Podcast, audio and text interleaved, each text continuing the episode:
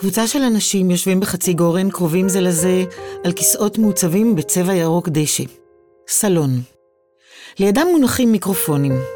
התפאורה, שטיח, שלושה עציצים ירוקים גבוהים מפלסטיק, שלוש מנורות נייר אורז מפזרות אה, אור עמום ונעים, ושולחן אליפטי לבן נמוך וארוך, שעליו מונחים כמה מכשירי רדיו, טרנזיסטורים, טייפ בומבוקס ישן וחבילת טישו. בחדר מפוזרים רמקולים גדולים. אנשים בקהל יושבים על כיסאות, על הרצפה, עומדים וגם זזים בחלל החדר, נכנסים, יוצאים, נכנסים, נשמעת מוזיקה. המקום, גלריה, אגף מרק ריץ' וגבריאלה ריץ', אולם מרקוס בי מיזנה, הידועה בשמה ריץ' תחתון, במוזיאון תל אביב לאומנות. האירוע, תערוכת משך ראשונה מסוגה, שישה שבועות של live art, מופעי פרפורמנס ומחול, הנקראת דמיינו מוזיאון, או הגוף הזוכר, באוצרות של רותי דירקטור. היושבות והיושבים, אנחנו, איריס לנה ויאלי נתיב, מקליטות live את סיפורי זיכרונות ודמיונות, גוף זוכר גוף בתוך גוף, במסגרת הפודקאסט חיות מחול. ואיתנו אורחים, בכל פעם קבוצה אחרת, שהזמנו לספר על אירוע מחול משמעותי, שנשאר חקוק בזיכרון הגוף שלהם, ולהפקידו בגוף המוזיאון.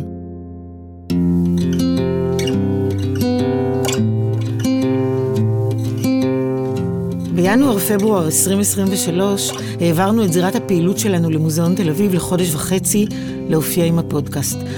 אנחנו כבר כמה חודשים מפתחות ערוץ חדש של הפודקאסט כפרפורמנס.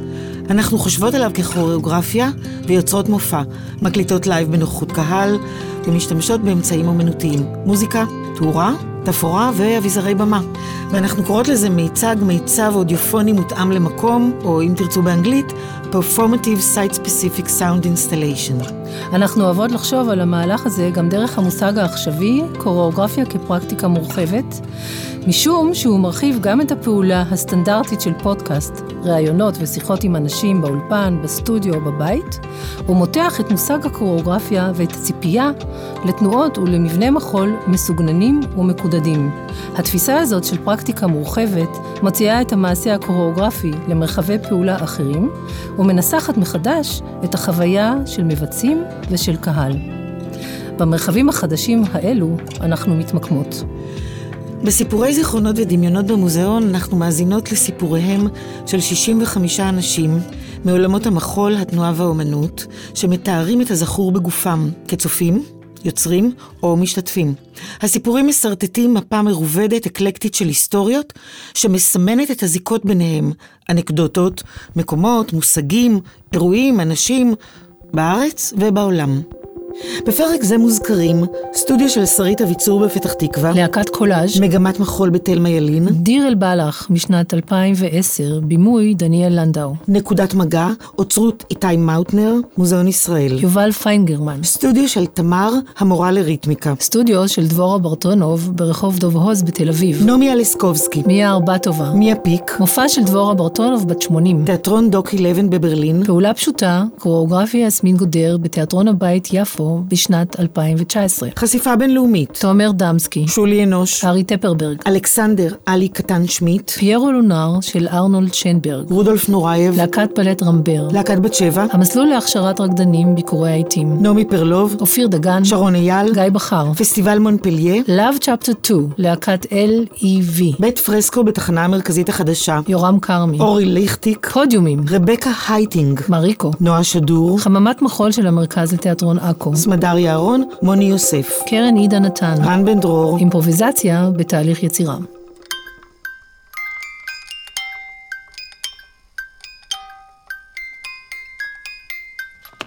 אתם מאזינים לחיות מחול, פודקאסט על המחול העכשווי בישראל. חיות מחול עם איריס לנה ויעלי נתיב. הפרק הוקלט live במוזיאון תל אביב לאומנות ביום חמישי, ה-16 בפברואר 2023. שלום לנמצאות איתנו היום, ליאור אביצור, תמר אלאור, עינב קטן שמיד, יאיר ורדי, רועי בדרשי ומשה שכטר אבשלום.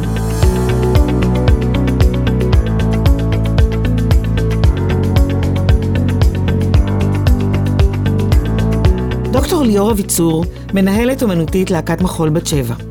גדלתי בסטודיו של אימא שלי, הבדיחה מספרת שזה פשוט יותר זול מבייביסיטר, אז בין גיל שלוש לתיכון, כל יום מארבע אחר הצהריים עד הכי מאוחר עשר, ביליתי בסטודיו, מורים שונים, סגנונות שונים, you name it, וגם השתתפתי בלהקה של שרית אביצור, קולאז', והופענו אה, בכל הבמות שאתם יכולים לדמיין בארץ ובעולם, אלונו לארצ'יק, ריטה, משינה, פסטיבל ערד, פסטיבלים, דגי דיגיטלי בדולפינריום, אה, הוסללתי לבמה. ומהסטודיו של אימא לתלמה ילין, ללימודים בהולנד, היה לי תיק איפור, אותו תיק איפור מכיתה ה' עד כמעט גיל 30, שרק החלפתי בו ציוד ששומש מדי, נשחק, ובעצם הסיפור שאני רוצה לספר לכם היום, הסיפור שאותו אני רוצה להפקיד פה במוזיאון תל אביב, זה הסיפור על ההופעה האחרונה שלי. בגיל 29, 2010, זו הייתה עבודה של דניאל לנדאו, שקראו לה דיר אל בלח, עבודה חד פעמית, שהופיעה כחלק מאירועי נקודת מגע, באוצרות של איתי מאוטנר, מוזיאון ישראל, באגף לארכיאולוגיה. יש שם, אני לא יודעת אם אתם זוכרים, מין צלמיות ענק כאלה, זה מין קברים מחמר, שמשה דיין מצא ב-70's, שם בדיר אל בלח. וזה מוצב שם, אני חושבת, איזה שבע, אם אני זוכרת נכון, איזה מין שבע דמויות כאלה, מכסות איזה מין אזור כזה, והתפקיד שלנו היה להיכנס ביניהם. אולי לפני שאני אתאר את ההופעה המסוימת, אני אציין שעבדתי עם דניאל לנדאו שנתיים לפני זה, על כמה פרויקטים. ואולי חלק מכם ראו את זה, הוא עבד בטכנולוגיה מאוד מסוימת כזו, שהדמויות היו מורכבות מגוף, ועוד מישהו שמחזיק איזה קונסטרוקציה, שעל הקונסטרוקציה יש מקרן שמקרין לתוך מסכה ענקית פרצוף. אז בעצם דמות אחת זה בעצם מין ראש ענק, מסכה, שמוקרן עליה פרצוף שצולם מראש, וגוף, שזאת הייתה אני, שנע בתיאום עם המסכה הגדולה הזו, שאותה החזיק יובל פינגרמן, שהוא המורה של איריס ליוגה. ומחזיק ראשי מדופלם, שליווה אותי שנתיים, הוא היה הראש שלי בכל מיני פרויקטים. אוקיי. אז היינו צריכים להיכנס בין הדמויות האלה עם אה, סלסלה כזו מלאה בפקקים של בקבוקי פלסטיק בכל מיני צבעים ולשזור אה, שרשראות מאוד לאט וברצינות תהומית. לבשנו אוברול לבן כזה וכיסוי נעליים לבן ומסכה, משהו בין מדענים, אווירה פוסט-אפוקליפטית, מין משהו כזה, כאילו ארכיאולוגים של העתיד, משהו כזה. דניאל מאוד מוכשר, זה היה דימוי מאוד חזק וטוב, אבל אני בפנים הבנתי שזאת פעם אחרונה שאני מופיעה מול אנשים בחיים. זה תהליך שלקח איזה שנתיים, זה לא היה הפעם הראשונה, אבל זאת הייתה הפעם האחרונה, שמצאתי את עצמי תוהה למה אני מול האנשים, למה אני מושא מבטם של קהל רוכש כרטיסים או לא, שבא ליהנות מכישוריי, ואני זוכרת כמה וכמה סיטואציות כאלה של עצמי בוהה במראה מאותרת נורות ליבון רותחות, ושואלת את עצמי, what the fucking fuck למה אני צריכה לצאת מהחדר הזה ולהציב את עצמי בסיטואציה הזאת? ובאמת, אחרי ההופעה הזו, דיר אל בלח, לא הצבתי את עצמי בסיטואציה הזאת יותר, וממושא להתבוננות אה, הפכתי להיות מתבוננת מקצועית. שלא תבין אותי לא נכון, אני מאוד אוהבת רקדנים, יותר ויותר, האמת, בצורה מוזרה ומצחיקה, ואת ההצעה של פרפורמרים לעולם, פשוט לא, לא אני. אז ביי, תודה. הופקד. תודה ליאור.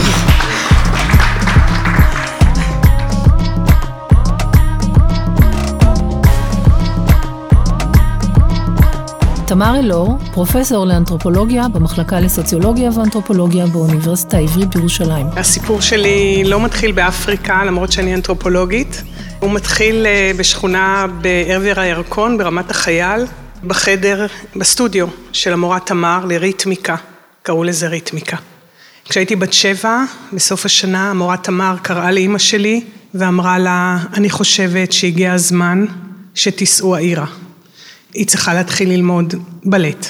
ואני לא ידעתי את נפשי מרוב שמחה, וידעתי בדיוק מה זה אומר. ויום אחד אחר הצהריים, אבא בא יותר מוקדם מהעבודה, ונסענו לתל אביב. כלומר, אנחנו תל אביבים, אבל זה תמיד היה מרמת החייל, זה היה לנסוע לתל אביב. נסענו לתל אביב, וחנינו איפשהו באזור דיזינגוף, ופסענו, אני חושבת שזה היה ברחוב דוב הוז, עוף רוג, אני חושבת דוב הוז, ונכנסנו במסדרונות הצידיים האלה שיש בתל אביב ולאורך הגדר חיה, למאחורי הבניין, לסטודיו פרטר כזה, נכנסנו למטה, וידעתי כבר לקרוא, וראיתי שכתוב דבורה ברטונוב. החלומות שלי היו מאוד מאוד מסודרים בראש, והלב, כמו שעכשיו הוא פעם בקצב התופים, פעם חזק. ונכנסתי פנימה, והחדר היה אפלולי, והייתה שם אישה, ולא הייתה לה טוטו, ולא היו לה נעלי אצבעות. היא עמדה יחפה או עם נעליים שחורות וחצאית ארוכה, והיא עמדה ליד תופים אפריקאים. ואני לא זוכרת אם היא הניחה יד על הראש שלי או לא, אבל היא אמרה לי, אני עכשיו אתעופף ואת תסתובבי בחדר, אוקיי? זה ממש ממש ממש לא דומה למה שחשבתי שיהיה, אבל אוקיי, אנחנו פה. והיא התחילה לתופף ואני התחלתי לזוז בחדר. והיא שינתה את המקצבים ואני ניסיתי לשנות את מקצבי התנועה שלי וככה הלכתי ונעתי ורצתי וזזתי כמה דקות ארוכות ואז נדם כל התופים ואימא שלי דיברה איתה או לחששה איתה כמה דברים ויצאנו החוצה. יצאנו אל החוצה, כבר היה חשוך בחוץ ואני הבנתי שיש כאן תקלה מאוד מאוד גדולה. משהו מאוד לא בסדר קרה. ואימא הסתכלה אליי והיא אמרה, היא מרוצה ממך ואת יכולה לבוא בראשון ורביעי, בהתחלה אנחנו נביא אותך, ואחר כך אוטובוס 20 ממש עוצר פה, בדיזינגוף פינת פרישמן, ואין בעיה. יכול להיות שגם יעל בונה תבוא, אז תהיו שתיים, והכל בסדר. ואני הסתכלתי על אימא שלי ואמרתי לה, לא, זה לא יכול לקרות, זה לא נכון, זה טעות, זה לא הדבר הזה שאני רוצה, זה לא זה. ובדרך הביתה ניסיתי להסביר שתמר, המורה לריתמיקה, אמרה שאני אלמד בלט, ומה שקרה שם זה לא דומה לשום דבר.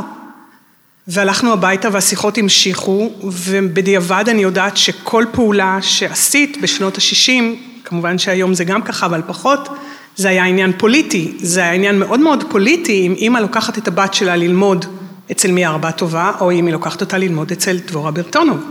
כמו שבאיזה קופת חולים אתם. וכמו שבאיזה שיכון אנחנו גרים. וזה דרש מאמץ, אבל עם כל הכוח שהיה לי בגיל שבע, אמרתי לא. ועברו כמה שבועות, ואימא אמרה, טוב, זה לא יהיה מי ארבע טובה, זאת תהיה נעמי לסקובסקי.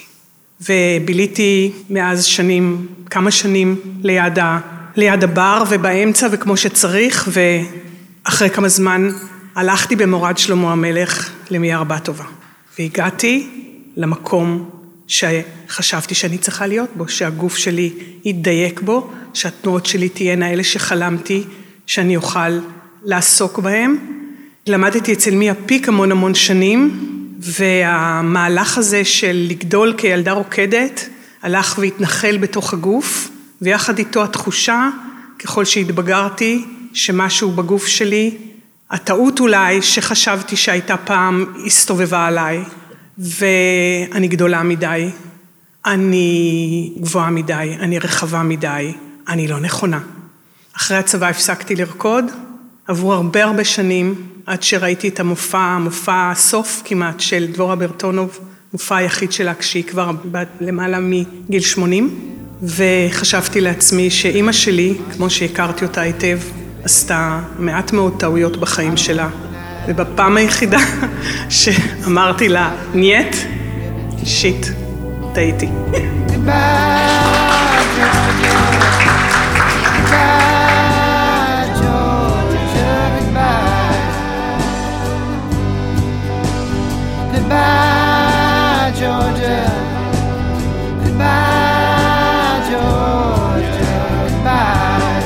דוקטור עינב קטן שמיט, ראשת בית הספר למחול, סמינר הקיבוצים, מכללה לחינוך, טכנולוגיה ואומנויות. הסיפור שלי הוא סיפור של חיים. זה נורא קשה לבחור זיכרון אחד של מחול, במיוחד שהחיים האינטלקטואליים שלי וגם החיים החווייתיים שלי מאוד מאוד כרוכים, כמו של כולנו, כרוכים ביצירות אומנות וביצירות מחול וברגעים פיזיים.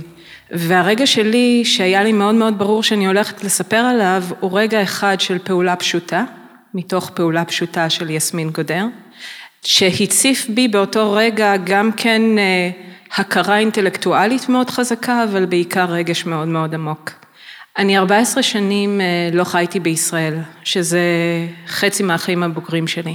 הייתי בבוסטון, בניו יורק ו-12 שנים בברלין. בברלין פגשתי את מישהו היום אה, בן זוגי, אנחנו נשואים, אלכסנדר, עלי. ב-2017 חזרתי מטיסה מניו יורק, מכנס של האגודה העולמית למחול, ואלי חזר ממינכן, כי אימא שלו הייתה בבית חולים, ובאותו לילה הוא אמר לי שהוא צריך לחזור חזרה למינכן, כי היא נכנסה לטיפול נמרץ.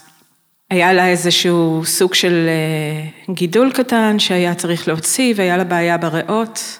מ-2017 עד 2019, אלי בעצם אה, היה בעיקר במינכן, באזור פירסטנפלדברוק, זו העיר שבה הוא גדל, וטיפל וסעד את אימא שלו. כשאני מדי פעם נוסעת לשם, מדי פעם הוא לוקח עבודות, הוא צלם, מדי פעם הוא לוקח עבודות בטלוויזיה, ואני נוסעת לבקר אותו שם. הייתה איזושהי שנה ששמונה ימים בילינו ביחד בבית. ב-12 ליולי 2019 אני לימדתי קורס אינטנסיבי בדוק אלף בברלין, בית ספר למחול בברלין, קורס קיץ. אני יוצאת מהשיעור, תשע בלילה, הוא מתקשר אליי, אימא שלי נפטרה. למחרת בבוקר אני עולה על טיסה, מגיעה אליו, לשם. בכל השנים האלה, שאני הייתי גם כן על הקו בין ברלין לבין תל אביב, עלי יכל לבקר אותי פחות, לבקר בישראל פחות. ב-2019 הגענו ביחד אה, לישראל אחרי תקופה שהוא לא הצליח להגיע לכאן. ואני הייתי מוזמנת על ידי חשיפה בינלאומית לצפות בעבודות מחול, עבדתי גם כאומנית עצמאית ודרמטורגית וגם כן כחוקרת, והתחלתי לעבוד על העבודה של אה, שש כוריאוגרפיות ישראליות, ענת דניאלי, רננה ארז, דנה רוטנברג, דנה יהלומי, אילנית אדמו"ר ויסמין גודר. במשך שלושה ימים של חשיפה בינלאומית ב-2019 צפינו ב-16 עבודות מחול. לא במסגרת אירועי חשיפה, באותה חשיפה יסמין גודר העלתה את אה, מתרגלים אמפתיה אחד, עלה בתיאטרון הבית ברחוב נועם חמש בתל אביב, ביפו, בשוק הפשפשים, בשבת בצהריים עלה המופע פעולה פשוטה של יסמין גודר.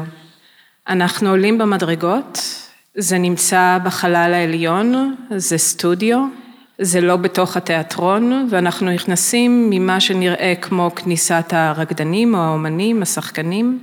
יש מאהל, כיסאות כתר מסביב אה, לסטודיו, לבמה.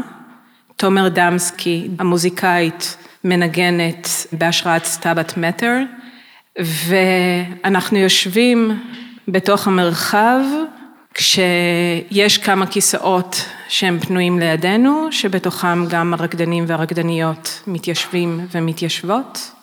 שולי אנוש, אני חושבת, נכנסת לבמה, מגישה את היד למישהו לידה,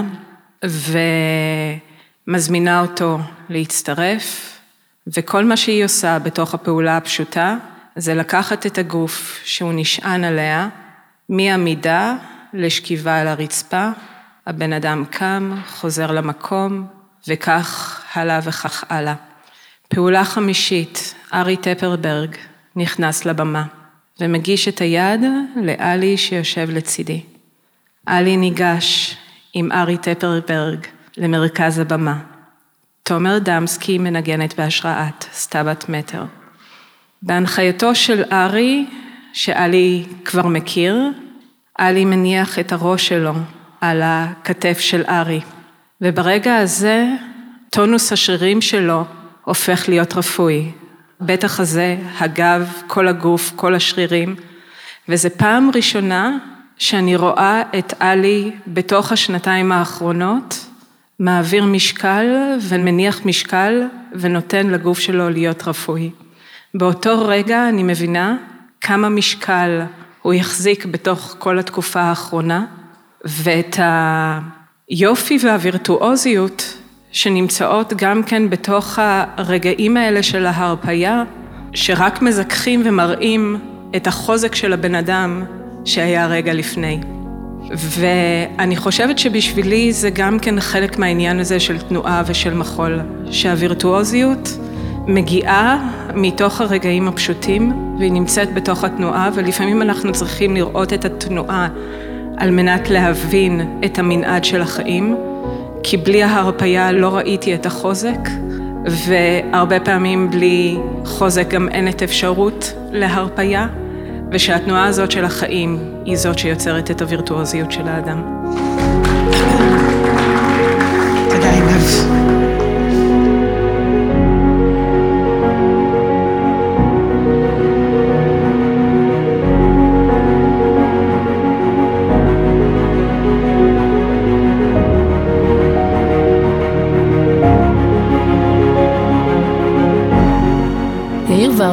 מייסד ומנכ"לו של מרכז סוזן דלל 31 שנים, יועץ ומפיק אירועי מחול. פיירו לינר של ארנולד שנברג, זה היה קטע הלילה, כניסתו של בריגלה, אחת הדמויות ביצירה של גלן טטלי, שלמזלי רקדתי עם נורייב מספר פעמים, בסן רמו, במילאנו, בהונלולו. זו הייתה חוויה שכנראה אזכור אותה לעולם. יום אחד הגיע טלפון לבלט רמבר. רקדתי בבלרים. פעם הייתי רקדן, גם לא רק מנהל, מי שלא יודע. רקדתי בבת שבע הרבה שנים, רקדתי בבלט רמבר הרבה שנים. הגיע טלפון, צריכים את בריגלה שיבוא לסן רמו לרקוד עם נורייב. וואו, אני מהקיבוץ עם נורייב, החלום החיים. נורייב לידי, אני ארקוד איתו, אני אחזיק אותו, אני אזרוק אותו, אני ארים אותו, זה היה סיפור מרגש. נסעתי לסן רמו, הלכנו לחזרה הראשונה. עכשיו בפירנר, מי שלא מכיר, יש אה, פיגום ענק של שלושה מטר, שזה הבית של פיירו, הליצן. והוא מתחיל למעלה את הריקוד. אני אקדים קצת ואומר שבחזרה, באותו יום, לפני המופע, הגיע הרגע ואתה צריך לרקוד ואתה מטפס על הפיגום, ברגע מכונן נתקעה לי הברך בתוך הפיגום. לא נעים, חזרה ראשונה עם נוריים, נתקעת הברך, כולי שותת דם, ממש שותת, מה עושים, ואף אחד לא יודע, כי יש מכנסיים ארוכות, לא אמרתי מילה לאף אחד, לא עצרתי, המשכתי עם כל הכאבים, רקדנו, הכל בסדר. למחרת, במופע, נורייב מתנדנד, מתחיל המופע שהוא מתנדנד למעלה, למעלה, למעלה, מתנדנד, מתנדנד, מתנדנד, מתנדנד, מתנדנד ומתנדנד, ואין מוזיקה. והוא מסתכל, והוא רואה שאין מנצח. אז הוא עוצר. סוגרים את המסך, חברים, הוא לא אמר מילה. חיכה, הגיע מנצח, נפתח המסך, והתחיל להתנדב וממשיכים הלאה. הסיפור הוא שבריגלה וקולומביין, שניהם מתכננים ומלמדים את פיירו את תולדות החיים, את עיקרי החיים, מה עושים, איך עושים, עם מי עושים, כמה עושים. זו יצירה עמוקה, זו יצירה קשה, מוזיקלית, גם טכנית, שלושה אנשים ופיגום גדול, אבל זו הייתה חוויה לחיים לבוא. לרקוד לצידו של נורייב, שהיה באמת היחידי הגדול מכולם אז, זה היה רגע מאוד מכונן, כפי שאמרתי. וגם, זה לא רק לרקוד לידו, זה להיות איתו. למשל, ברגע אחד הוא אמר, יאיר, אנחנו בחושך. עזוב את הקוריאוגרפיה, בוא לאור. האור מצד שני, בוא לאור, נרקוד שם שיראו אותנו, בשביל זה אנחנו פה, אנשים קנו כרטיס כדי שיראו אותנו. ניסה לאור, נמצא את הדרך איך נחזור לקוריאוגרפיה. אז זה היה ככה סיפור קטן. אחר כך סיפור נוסף היה אחד הקטעים אני נכנס עם פגיון ביד. הוא היה איש רע בריגלה, רע, רע, רע מאוד. הוא רק רצה להרוג, לגנוב, להרוס. זה היה תפקידו, ללמד פיירו את החיים. ועם הפגיון הזה עליך לדקור אותו, ולדקור אותו, ולדקור אותו, כל הריקוד כמעט. הוא לא, הוא לא אמר מילה, זה היה בסדר. אני רק אמרתי, כמה אני יכול לדקור, אתה תעשה מה שצריך לעשות, זה בסדר גמור, והמשכנו.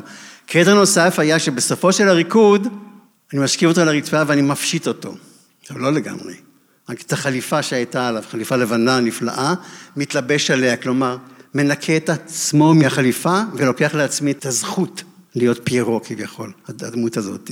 וככה זה נמשך לאורכם של המופעים, בסנרים היה מופע בכורה, במילאנו היה עוד מופעים, בהונולולו היה בכלל חגיגה, כי הגיעו כמה רקדנים מניו יורק, הייתה חגיגה שלמה, זה היה ערב של ארבע יצירות, וזו חוויה שאני כנראה אזכור לעולם, מכיוון שזה לא היה פשוט לרקוד ליד כזו דמות, כזה בן אדם, ולחוש אותו ולהרגיש אותו ולכבד אותו, ושיכבד גם אותך, והוא ידע את זה. הוא תמיד שמר לכבד את הקולגות שלו, זה היה מאוד מרגש.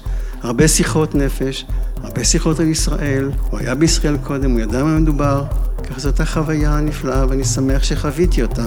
אז אני אה, שמח שהקשבתם לי. ותודה שהפקדת אותה פה במוזיאון.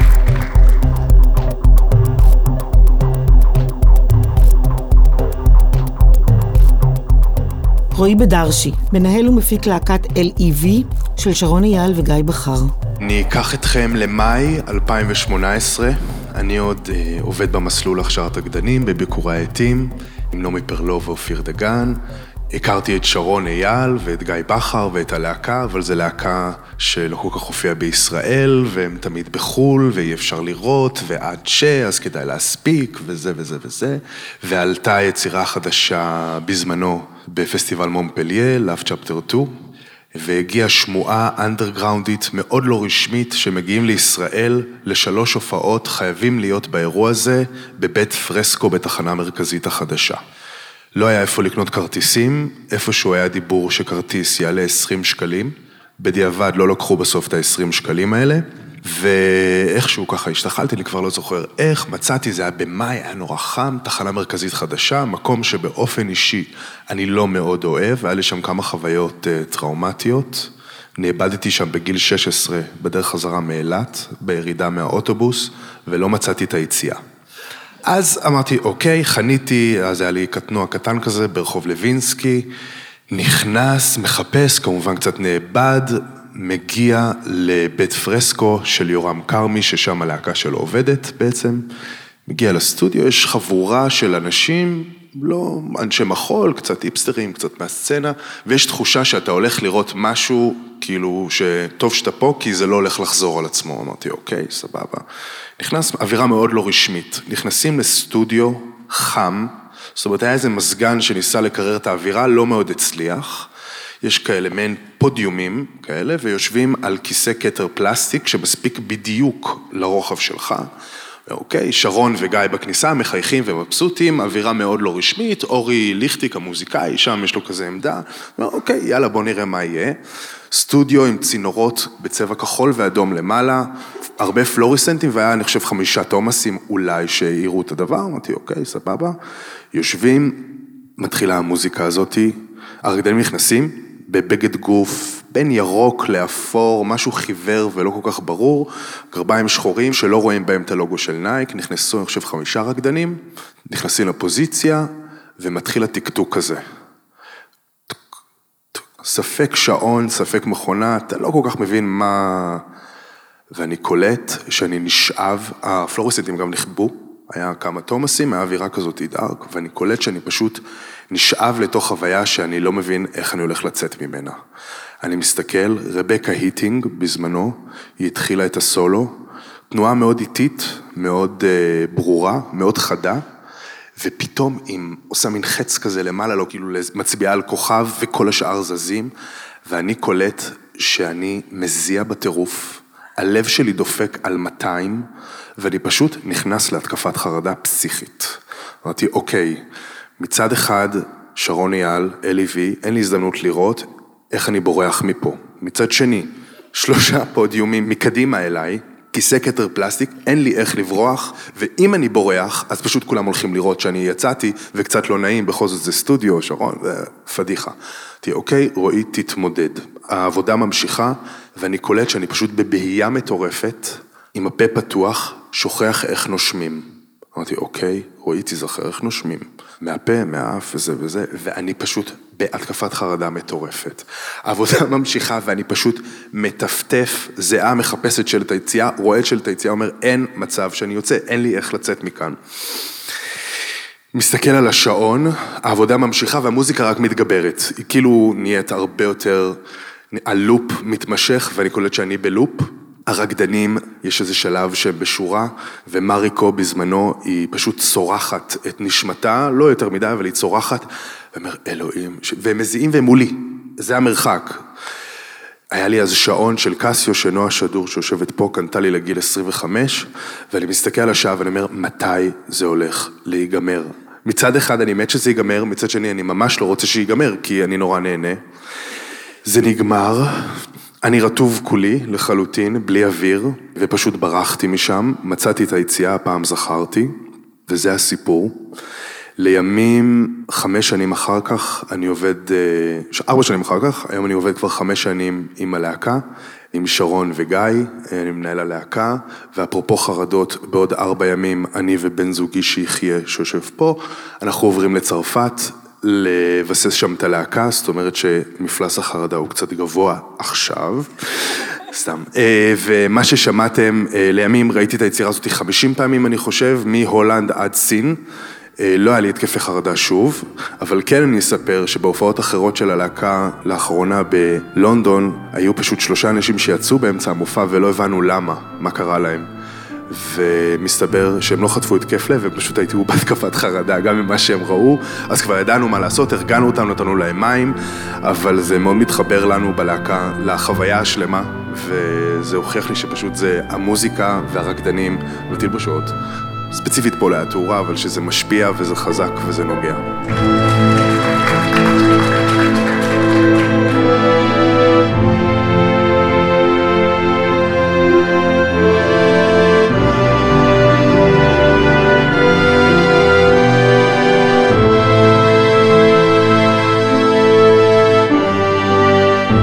משה שכטר אבשלום, רקדן ומופיע, פעיל בשדה המחול כיזם וכמנהל של מגוון תוכניות ושיתופי פעולה מקומיים ובינלאומיים.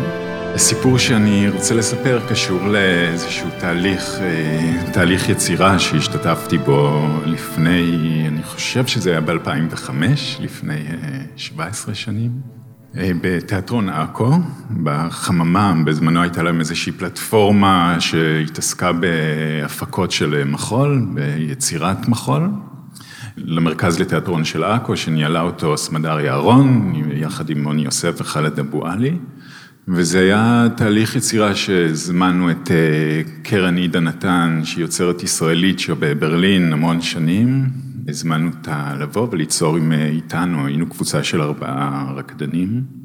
והיצירה עסקה באנתרופולוגיה והיכולת של אה, אומנות או של אנתרופולוגים באופן כללי להסתכל על המציאות ולבחון אותה, האם יש דבר כזה, האם אפשר לבחון מציאות בעיניים, האם יש דבר כזה אובייקטיביות או אנתרופולוגיה לצורך העניין, כי אנחנו היינו כפרפורמרים שעובדים בעכו.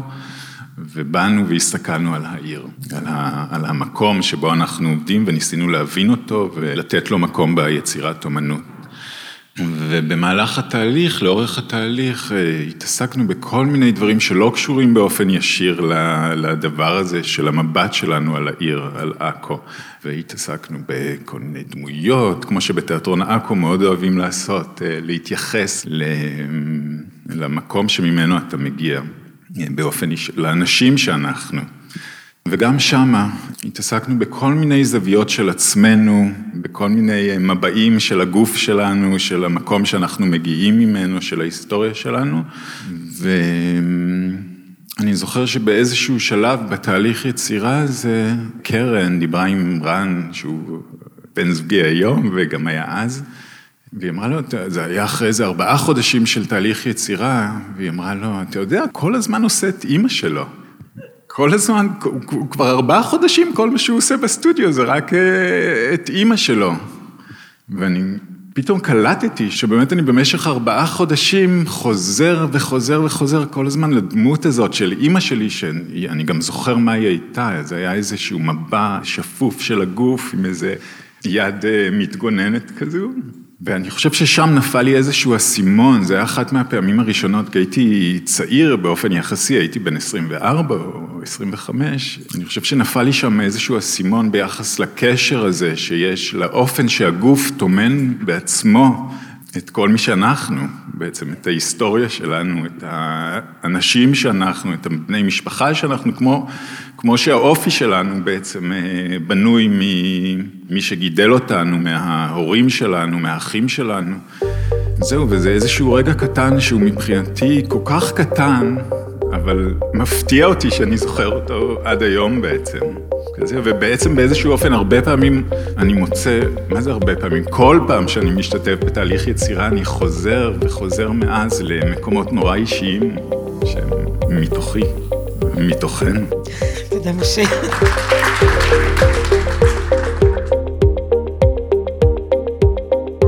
תודה לכם שהייתם איתנו, שיתפתם אותנו בסיפורים שלכם והפקדתם אותם בפודקאסט.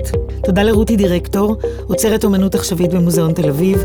תודות לאודי גליניק, סאונדמן וצלם, שליווה אותנו במהלך ההקלטות. ללאו ליברמן ותמר אבן חן, תוכן רשתות חברתיות. לנדב ברנע על ייעוץ תאורה ותפאורה, לעידית סוסליק על עזרה בהפקה וצילומי סטילס ווידאו. תודה לזוהר זלץ מאולפני אשל, ולקהל שהיה עמנו והאזין לסיפורים. זהו פרק נוסף בסדרת סיפורי זיכרונות ודמיונות, גוף זוכר גוף בתוך גוף.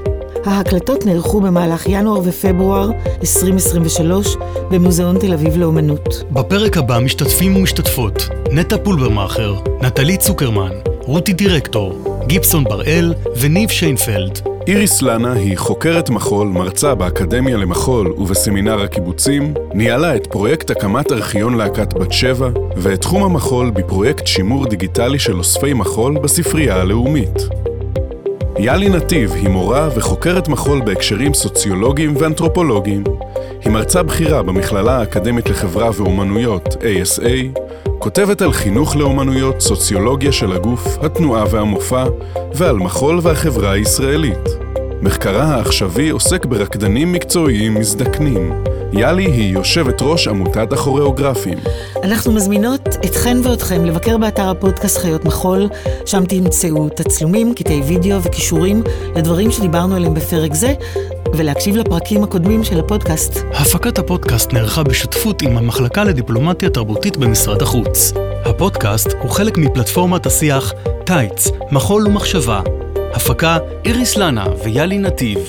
תודות לעידו פדר, לעמותת הקוריאוגרפים ולמשרד התרבות והספורט. קטעי המוזיקה המושמעים בפרק הם מתוך Free Music Archive. ניתן למצוא אותם בדף הפרק באתר חיות מחול.